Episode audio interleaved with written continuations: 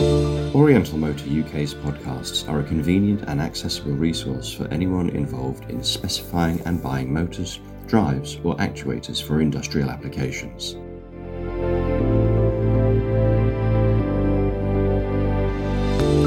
I'm Paul Jepson, new business analyst at Oriental Motor UK. In each podcast, I discuss a wide variety of market sectors served by Oriental Motor. Together with hosts Nicole P.S. Turner and Caroline Hayes, we explore a range of products with considerations for choosing the most appropriate motors for the automation of many applications, including food production and packaging, pharmaceutical products, scientific and laboratory machines, and even automation in the entertainment and travel industries. Some of the examples discussed might really open your eyes.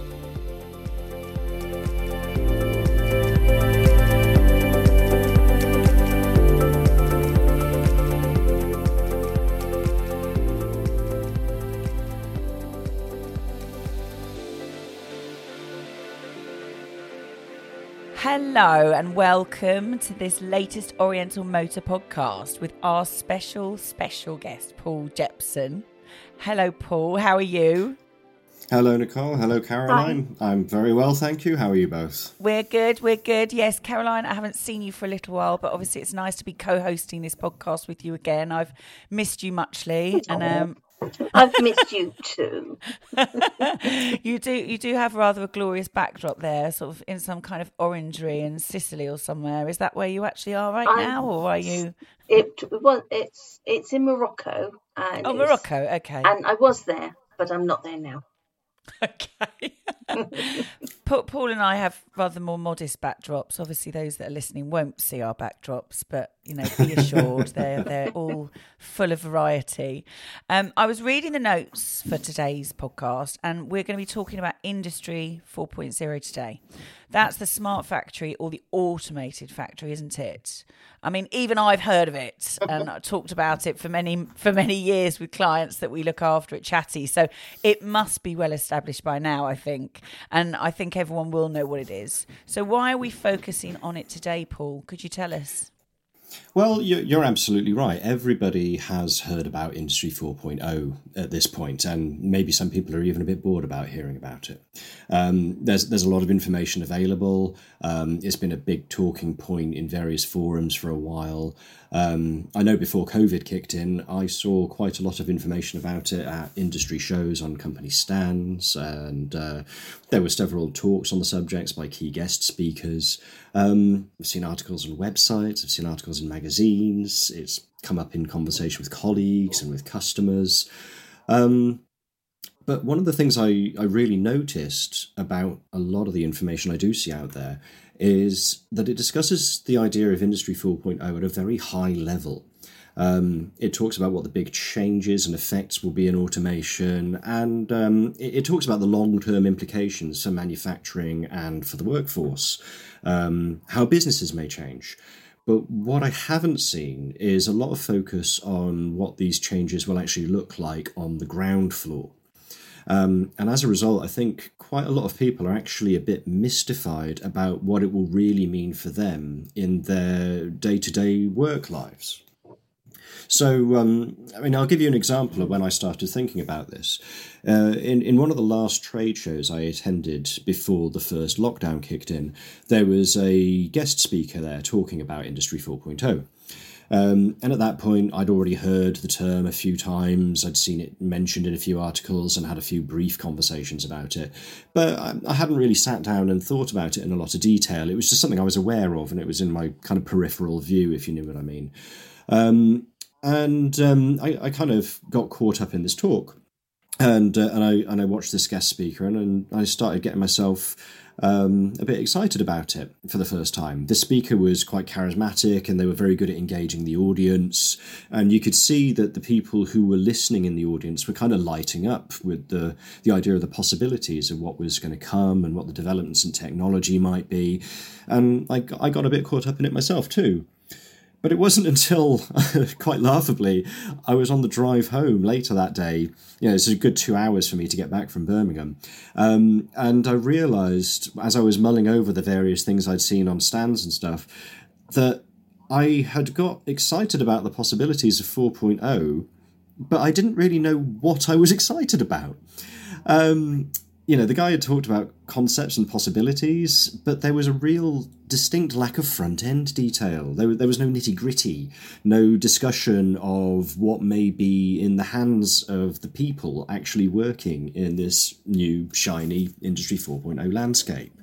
Um, and having had that realization, it, it, became something I couldn't help but notice. Every time I saw an article, or not every time, but a lot of the time when I saw an article about it, I noticed again it was just this high detail talk, sorry, high level talk without that front end detail. And then, of course, some articles had a bit more in than others, but the majority of the time it was big picture, not detail focused. Um, so today I thought it would be a really nice thing to dive down into that detail a little bit more and explain why technology that is considered to be part of Industry 4.0 is going to actually be a positive thing for the end user. And that's an interesting take, Paul. You're absolutely right. There's lots of marketing, maybe even cliched use of uh, Industry 4.0, and everyone's geared up by it all. And we do like a deeper dive on our podcast, don't we, Nicole? So yes, we do. How about um, you? You set the scene for us, Paul. What exactly is Industry 4.0? Yeah, that's a really good idea. Okay, um, so in short, it is the fourth industrial revolution. So, to give the people listening a little bit more background and context to this, um, the, the first industrial revolution is the one we all learn about in school, that's simply referred to as the Industrial Revolution. Um, this was the transition away from human powered labour, you know, just muscle and back breaking, um, to the use of water power and steam power. Um, essentially, the step away from hand production methods to early machine production methods that took place between approximately 1760 and 1840. Key industries of note during this time were things like mass textile manufacturing, um, mass chemicals production for the first time, um, iron making, um, and eventually steam engines and things like that that simply hadn't been possible and um, before that time period. Um, this then leads on to the second industrial revolution, which is known as the technological revolution. And that took place between approximately 1870 and 1914, kind of ending with the start of the First World War, which, let's be honest, was rather disruptive. Um, this revolution was largely characterized by a greatly increased ability to move both goods and information. And this was done through the use of railways, telegraph networks, and what this really meant was that the world became smaller than it had ever been before, and technology advanced greatly as a result. Steel production became far easier than before. Um, entire countries were electrified. Uh, the first electric machine tools came into play, and including the electric motor, which of course you know I have to talk about. Um, and in fact, Oriental Motor itself was founded in 1885 in Japan. Um, many technologies that are still used today came into existence in the world for the very first time, including things like telecommunications and cars. So then, of course, you move on to the third industrial revolution, and this is largely known as the digital revolution. So this took place in the second half of the 20th century after the end of the Second World War. Um, the digital revolution is, as the name indicates, all about the digitization of the world around us, and I'm talking about computers, of course. Early computers were slow behemoths by today's standards, but nevertheless, they facilitated data processing in ways that had never been possible before. And in an amazingly short amount of time, computers became smaller and cheaper. They found their way into virtually every industry. They found their way into homes in the term in the form of home computing. Networking was invented and grew, which eventually led us to the internet. Um, of course, I'm skipping over huge levels of detail here, but just essentially that's what it was. Um, and it's almost impossible to state just how much computers changed the world around us in that period of time, especially when we take it so casually and second nature just having them all around us today. One thing I think is worth really pointing out before we go any further um, each industrial revolution has built on the technologies and advancements of the previous one.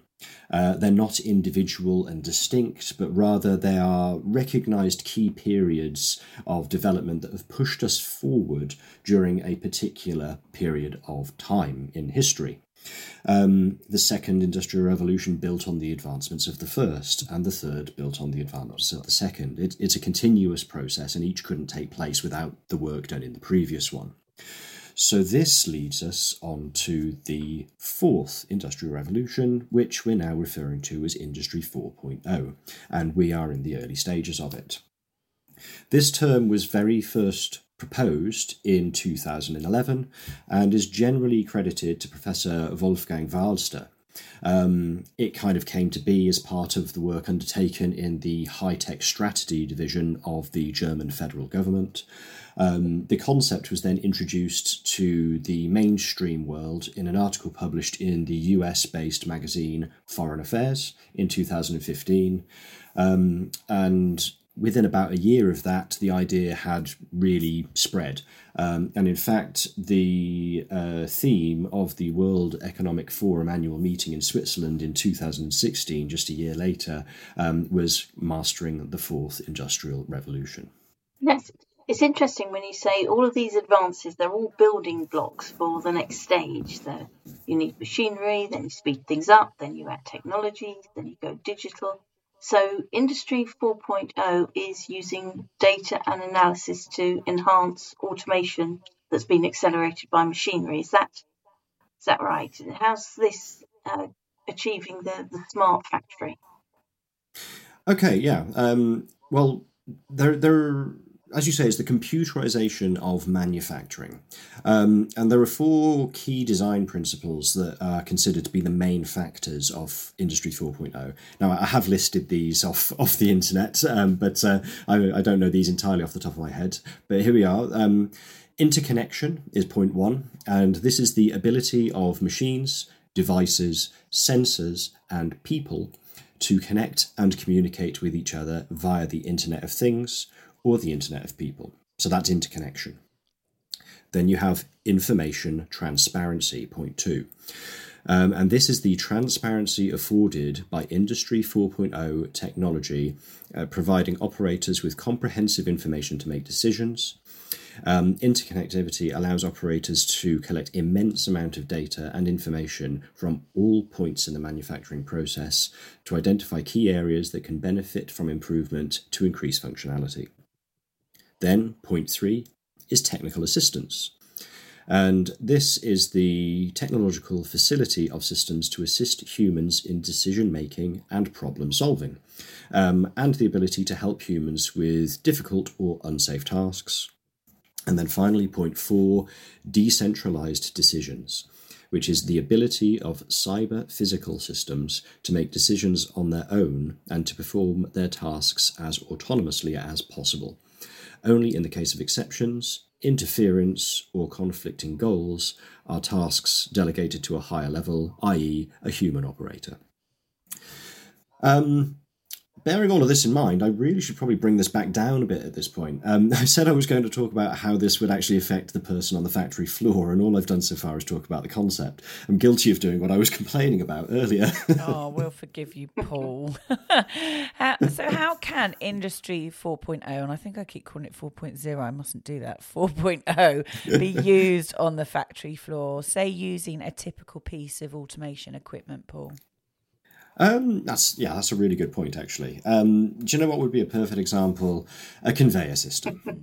um, you, have been kind enough to have me talk on the podcast a few times now, and I think conveyors have come up on every single one at some point, um, simply because they're so widely used. Um, they are everywhere and in pretty much every industry in one way or another. So uh, yeah, that would be a great start. Well.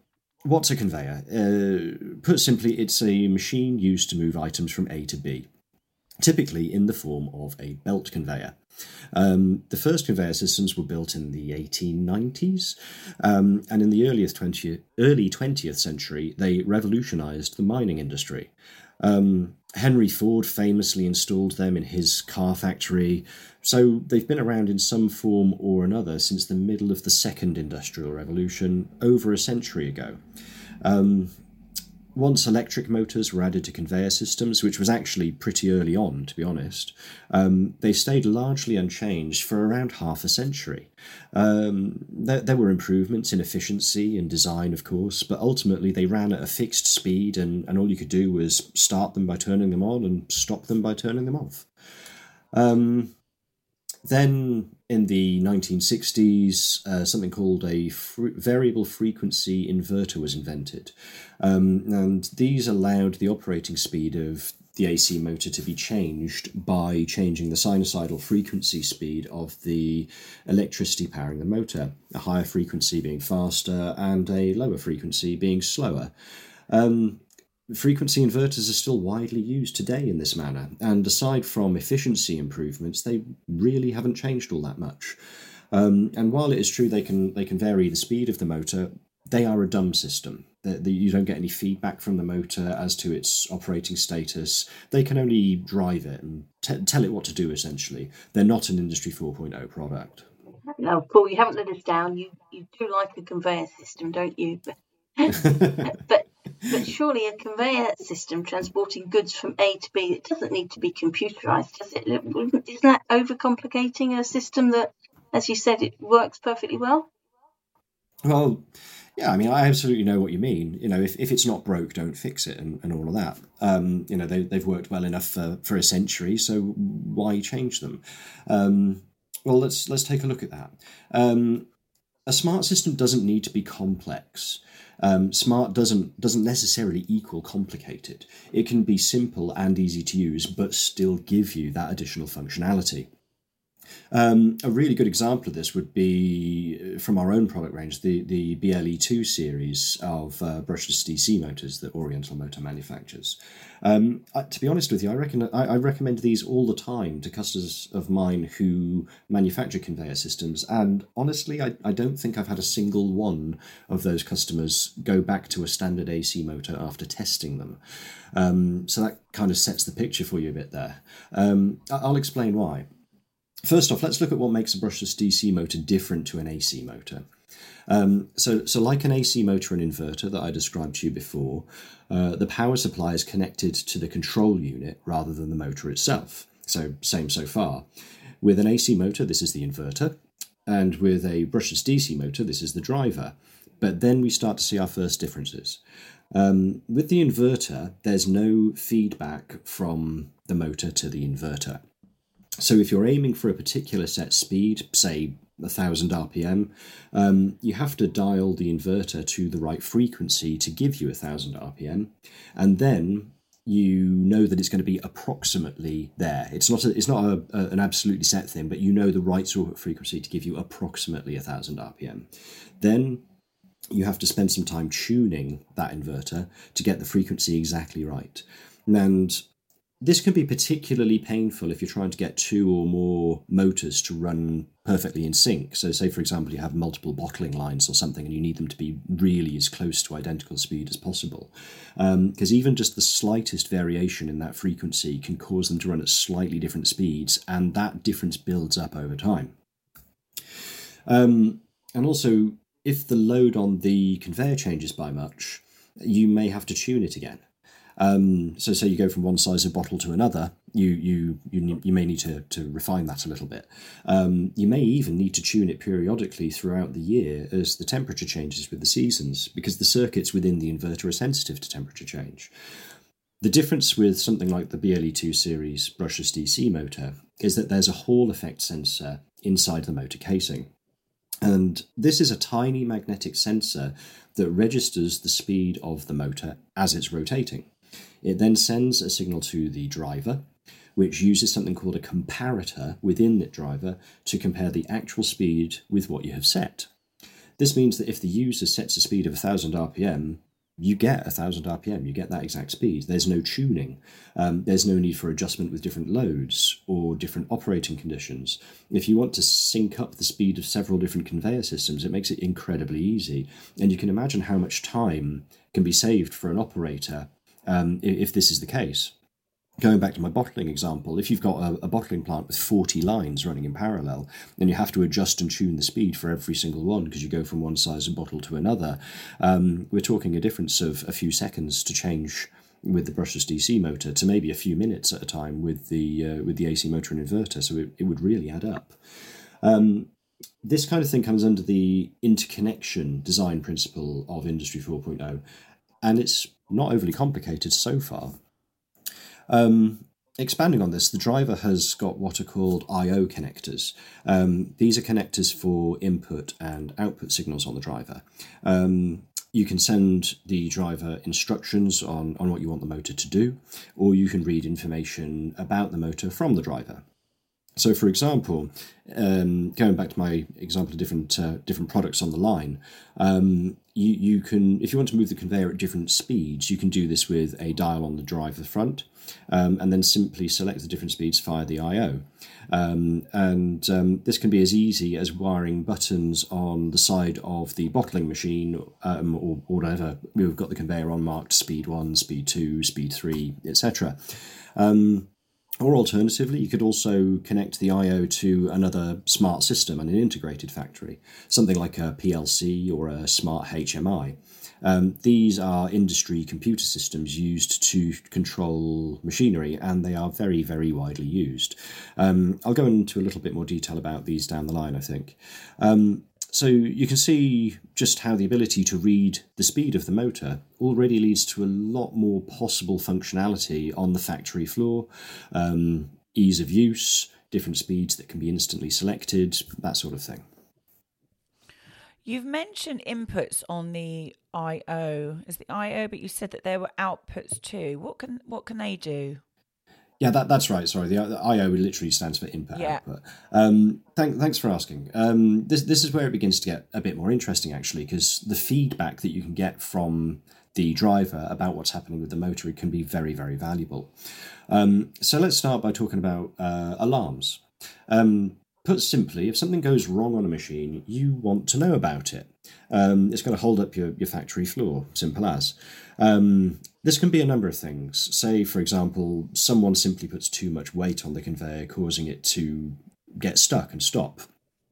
Or something a bit more serious. There might have been a power surge that damaged the motor or the driver, or the opposite, a power drop. So you've suddenly got no nothing powering your motor, um, or a cable may have been knocked loose on the machine by somebody passing by it with a box. You know, these these are all real life possibilities um, that do come up in production facilities. Um, in these and uh, a wide variety of other scenarios, the, the driver will stop the, the motor and send out an alarm signal. Um, this signal can be connected just to a light or a buzzer on the machine to get the attention of a machine operator, or if you're using a smarter system such as a PLC or HMI, as mentioned before, it can send a signal to these too. Um, this is again something that you cannot usually get with an AC motor and inverter because it's a dumb system. Um, the driver can also send out some very other useful information via the I/O, um, such as a maintenance warning. So, um, due to the nature of the construction in the driver, it knows how much torque the motor is delivering at any given time. That's the amount of force needed to, to turn the drive wheel and keep that conveyor moving. Um, so, what if the motor is suddenly having to use more torque than normal? Not enough to cause the machine to stop, but more than it would normally need to do its job. Something might be wrong with the machine.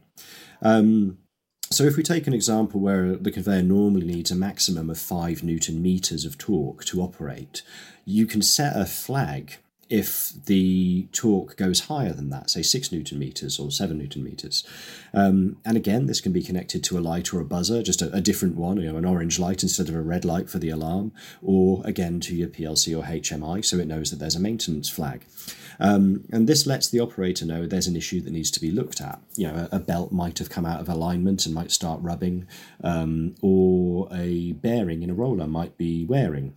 Um, again, with, with an inverter driven AC motor, the operator wouldn't know about this until it's gone from being a small maintenance issue to a bigger issue and it's actually gone wrong. But with the um, BLE2 brushless DC motor, um, they are made aware of it before it becomes a big, big issue, and preventative maintenance becomes really easy. So again, this is this is helping out the machine user, the machine operator, um, with with a little bit of smart communication.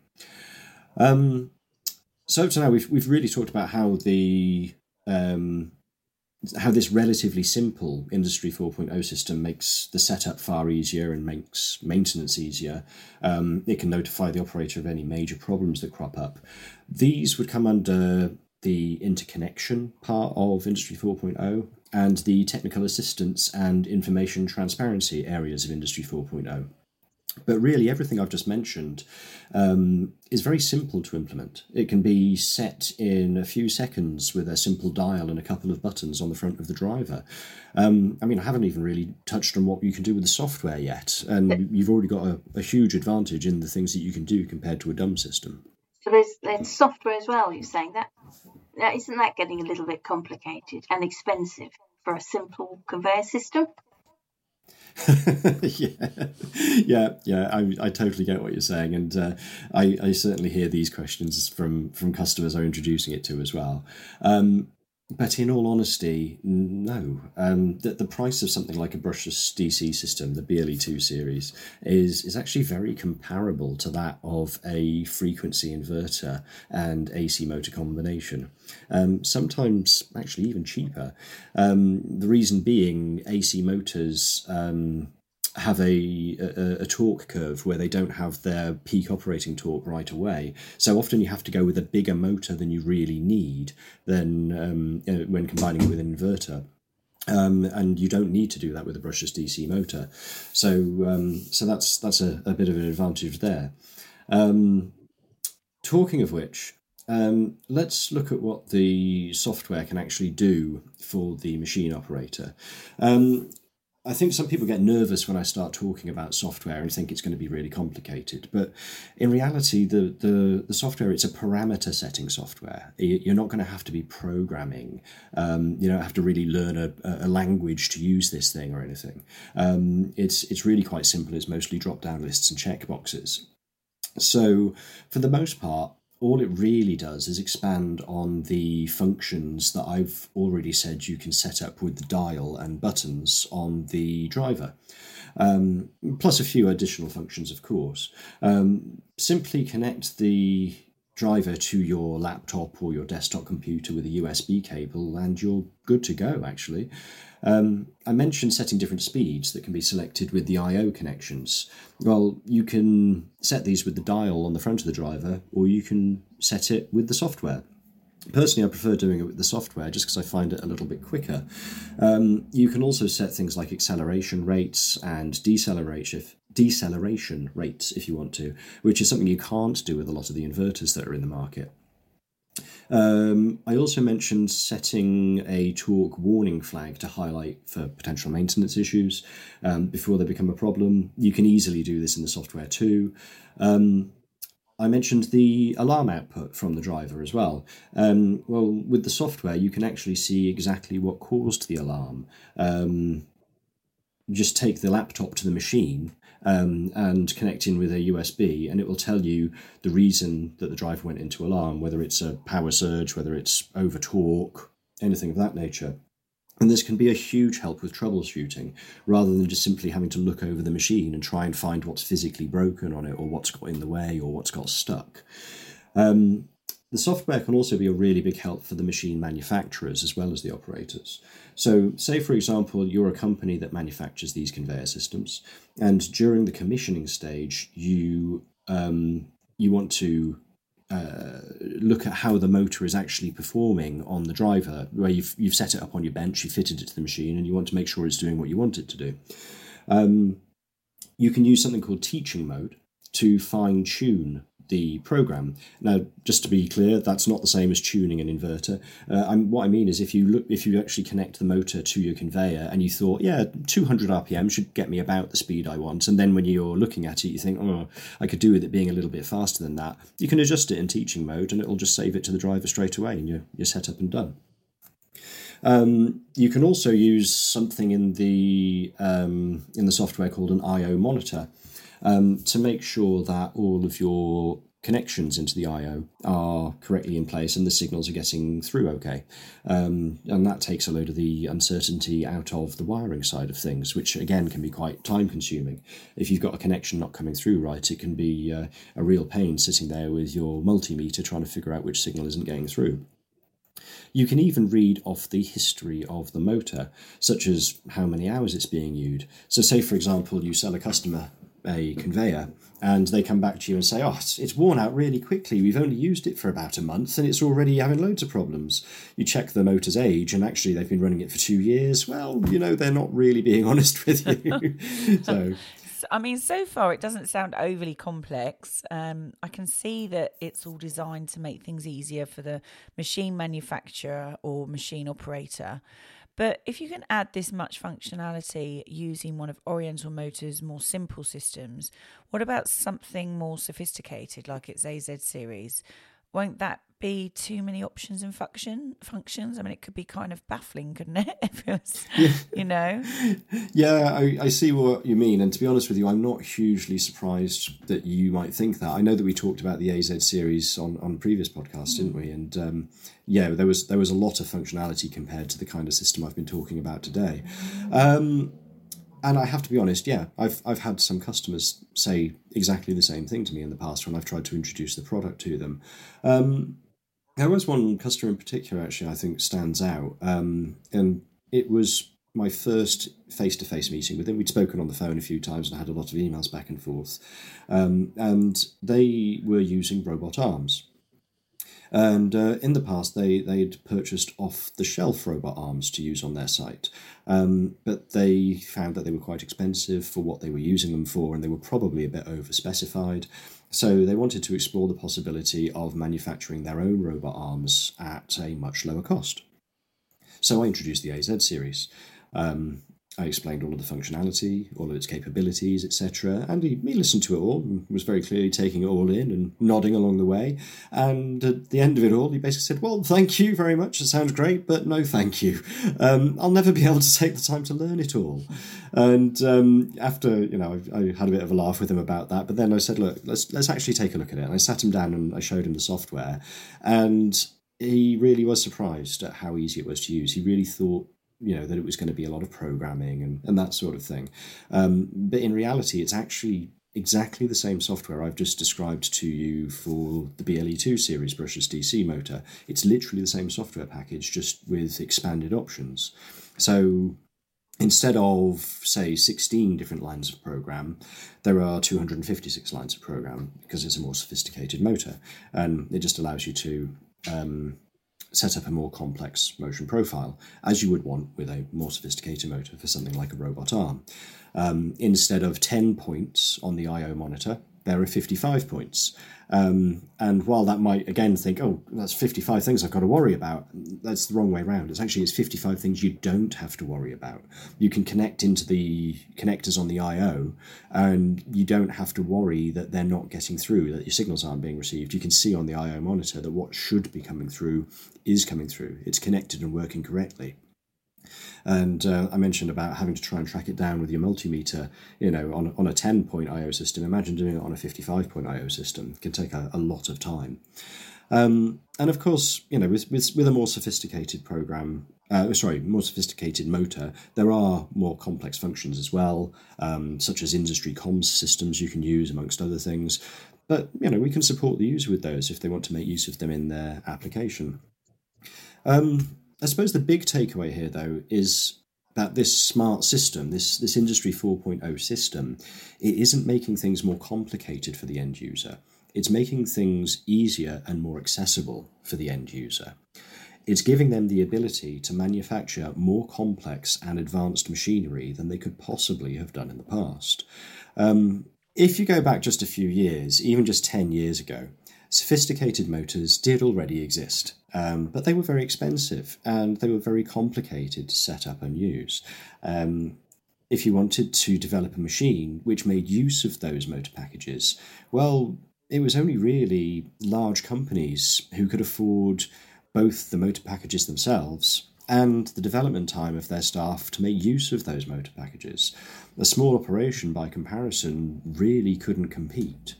But now, with products like the BLE2 series or the AZ series, all that additional functionality means that a one man operation or a small team have the chance to play on the same level as the industry big boys. Comparatively speaking, you know, we're, we're really early on in in the, the days of Industry 4.0. It's only really been around in the mainstream for about five years. The third industrial revolution, by comparison, lasted for 50 years and took computers from room sized hulks to desktop computers that were several thousand times more powerful. I can only really imagine where Industry 4.0 is going to take us, um, take automation over the coming years. But I've got no doubt that Oriental Motor will continue to be at the forefront of it. Oh, I think we're certain of that, Paul. You've uh, allayed a lot of fears that computerization and adding functionality through software program. It sounds daunting, but actually can be really simple to implement with the right guidance. Yeah, I think that's right. Yeah. Yeah, and I think it it was very interesting actually to hear all of the different you know all of those different industry stages that we've gone through because we all learnt it at school but actually when you think about it how fast we're now progressing. And also the rewards in terms of production scale up a true advance in automation. Um, i feel like i've had a, a good good education lesson today paul. Thank you well, it's, it's, it's, great to come on and talk about wow. it. It's great to talk to you again. But also, like you say, where are we going to be in 50 years? You know, at the speed we're going, what what what what, what conversations will we be having in 50 years' time? Maybe on this mm. podcast. on that note, I think I'll probably say goodbye. But thank you for coming on, Paul, to talk to us about that. And thank you to my co host, Caroline Hayes, as always. So thank you both. Thank you. Nice to see Great, you again. Thank you. It's been a pleasure.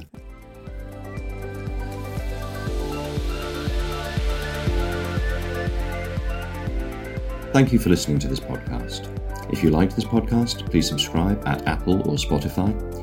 For more information on the wide range of compact electrical motors and drive systems, as well as design or specification support for asynchronous, brushless DC, stepper and servo motors, linear motion actuators, and fans, all for use in a wide range of specialist markets and industry sectors, visit www.oriental-motor.co.uk.